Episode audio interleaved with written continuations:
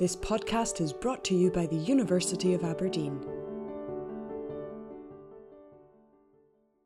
Hello, my name is Dr. Bradford Bowe, and I'm a co deputy director of the Research Institute of Irish and Scottish Studies, which is sponsoring this new series of podcasts entitled 525 Years in the Pursuit of Truth A New History of the University of Aberdeen. In this episode, my colleague Jane Peary, who is a curator in the University of Aberdeen's Museums and Collections Department, will survey the historic libraries, archives, and museum of the University of Aberdeen, which have been enriched by donations, gifts, and acquisitions, leading to collections which are now of international significance. 525 years of collection and care. The libraries, archives, and museums of the University of Aberdeen. The collections of the University of Aberdeen are amongst some of the most important 525 years of collection and care. The libraries, archives, and museums of the University of Aberdeen. The collections of the University of Aberdeen are amongst some of the most important and valuable in the world. They reflect not only the history of the university, but that of Aberdeen, Scotland, and the wider world and tell the stories of the people who created, collected, curated, and encountered them. In addition to individual books and manuscripts of rare and historical significance, the archival collections contain the institutional records of the university, along with records of estates, businesses, and individuals. The university's museum collections, meanwhile, are a recognised collection of national significance and reflect many areas of human culture, medicine and health, and the natural sciences. These collections of unique material are carefully curated and conserved and are increasingly available for use by students and staff of the university, a wide variety of people in the northeast of Scotland, and researchers throughout the world. The collections continue to be developed as new and important acquisitions are made and are being reinterpreted using new techniques and from different perspectives. This podcast will look at the history of the collections and spotlight just a few of the individuals who have been involved with these irreplaceable items over the centuries. The books and manuscripts that belong to the university's founder, Bishop William Elphinstone, form the earliest collection. The 34 handwritten manuscripts and early printed books reflect the curriculum of his new university. There are legal texts of canon and civil law and devotional and scriptural works, used to educate the future priests, lawyers, educators, and counsellors needed in the north of Scotland in the 16th century. Elphinstone's books can seem slightly inaccessible to us today, written in Latin on ponderous subjects, but occasionally you see a little more human figure. Here it looks as if Elphinstone's mind has wandered, doodling a bishop's mitre on the opening page. His library books were, at first, kept in a secure room known as the Scorpio Chamber in the college. However, as the stock of books increased through donation and gift, more space was required, and in around 1535 a library house was built on the south wall of the chapel. At the end of the 16th century, a rival university, Marischal College, was established in the town of New Aberdeen. It was supported by the town council with a different educational direction and focus from that of King's. Almost from the outset, the two institutions were either determinedly separate or under duress to join together. This push and pull between the establishments shaped the collections under their care. The new college received some remarkable early donations. The first made in 1613 when Duncan Liddell bequeathed his working library of scientific and medical books. The library began to challenge King's Library for size and magnificence when Thomas Reid, Latin secretary to James VI and I, left over 1,300 titles to the college. Reid's bequest, made in 1624, included treasures such as the Aberdeen Bestiary and the beautifully illuminated Hebrew Bible. Reid included in his bequest money for a librarian to make the books available not only for the students of Marischal College but to the public of Aberdeen. At King's, the books were at first under the care of the first principal, Hector Boece, but then the task of bibliocar was given to the arts faculty regents. Towards the mid 16th century, the administration of King's began to falter, and by the mid 1600s the buildings too were falling into disrepair. When a visitation by Charles I in 1641 forced the two institutions to join into the short lived Caroline University, King's came under instruction to renovate the old library buildings.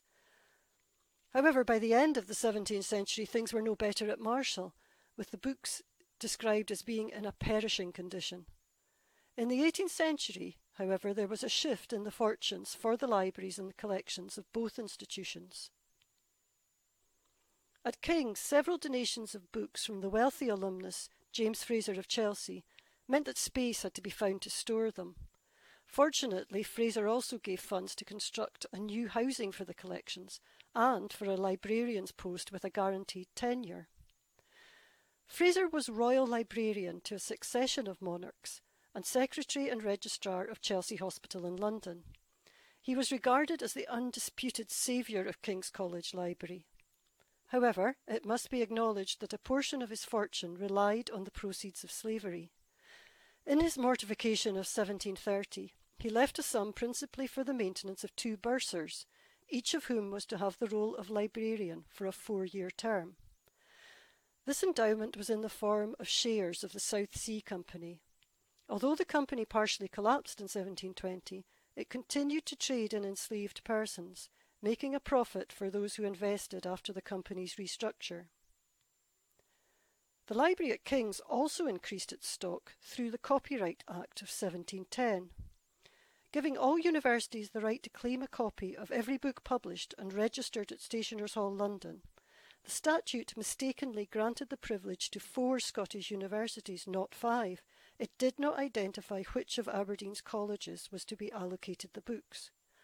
A bitter legal contest ensued, which Marischal lost, and during the 18th century King's Library grew rapidly due to this regular source of books. The 19th century was a tumultuous period as arguments for and against the proposal to join the two universities were disputed.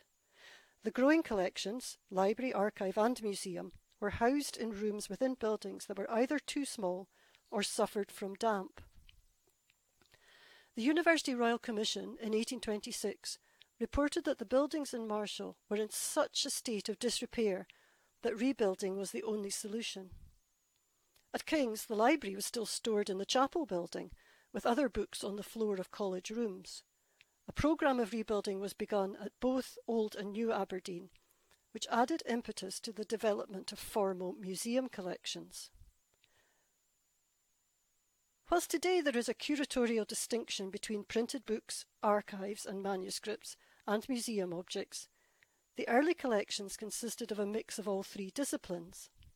The early bequests from Thomas Reid and James Fraser, as well as the Foundation Library of Elphinstone, contained a mix of manuscript and print, and those of Duncan Liddell and Alexander Reid included extensive collections of scientific and medical instruments. The two institutions were always collecting and accruing objects, including paintings, sculptures, coins, and medals, which were used in teaching or placed on display in the college libraries. It was only in 1727 that any reference was made to a display of objects at King's, and only in 1786 was a room put aside as a museum in Marischal. The focus of these collections was wide and disparate.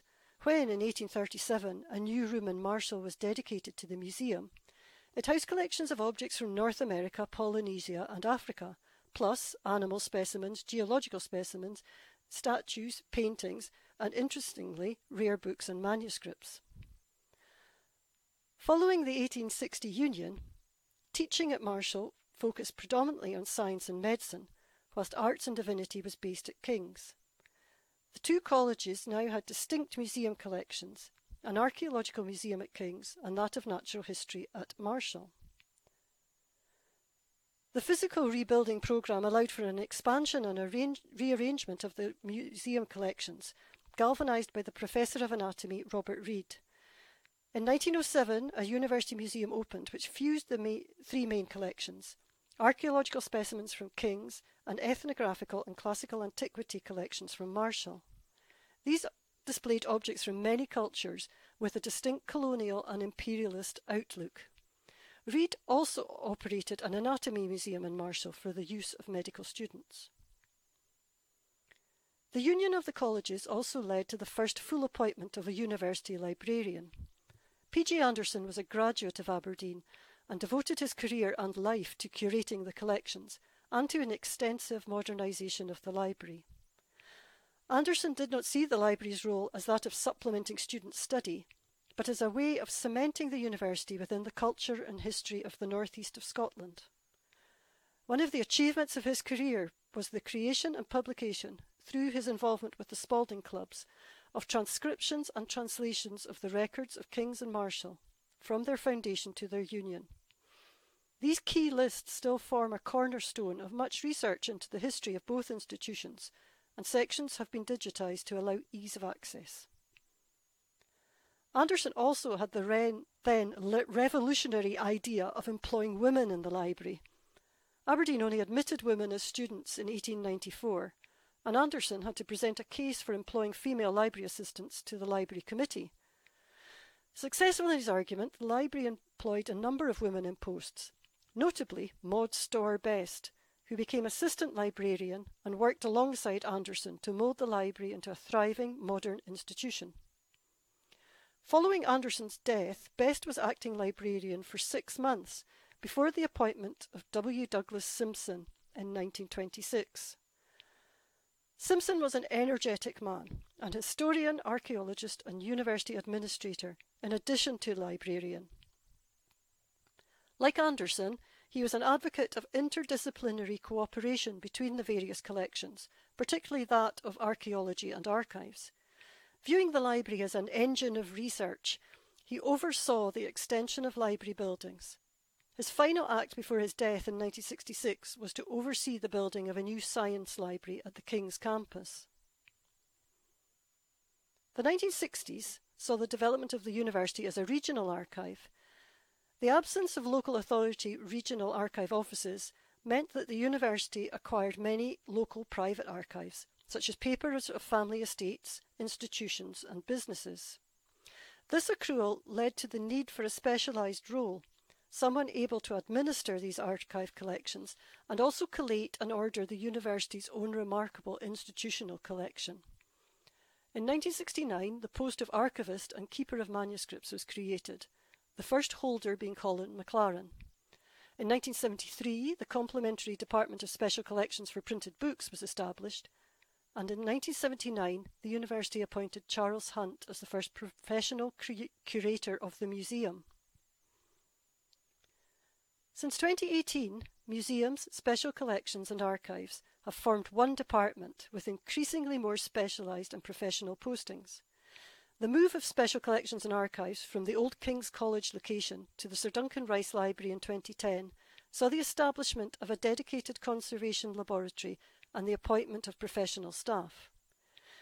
It is noteworthy that the current arrangement that sees archives, rare books, and museum objects as one administrative unit is similar to the museum set up in the 19th century in Marischal College. These collections, however, are more than curiosities, reflecting the status of the University of Aberdeen as one of the ancient universities.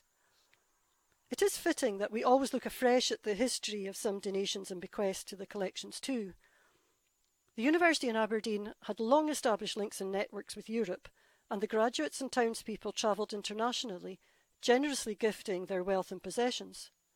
However, the collections have usually been interpreted from a white, male, Eurocentric point of view, and this is now being reappraised in order to tell wider historical truths and view objects from other cultural perspectives. This can, where appropriate, include the repatriation of some items. The collections are now a focal point for engagement with the local community and increasingly a worldwide online community. Exhibitions, displays, and events are a fundamental part of the department's activities, forming not only an important educational function but also widening access. Increasingly, many of the collections are being made available through digitisation, particularly during the COVID 19 pandemic. Digitisation can reveal hidden aspects of an object or page, and if carefully managed, can help to preserve and share something which otherwise would seldom be available to many. This is perhaps best illustrated by the Aberdeen Bestiary. The bestiary is probably the most famous item in the university collections. It has always been something that brings prestige to the university, but it is also the focus of current study and new research. In 1996, it was one of the first manuscripts to be digitised and made publicly available online, giving it an international accessibility. More recent research has included a pigment analysis of the manuscript for a project run by Durham University. However, the original manuscript is a thing of great beauty when observed in actuality.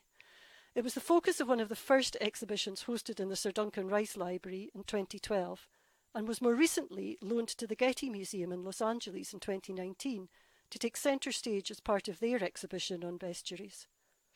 It is a perfect example of something that is accessible to all due to its digital manifestation, but is also available in the original form for research and exhibition.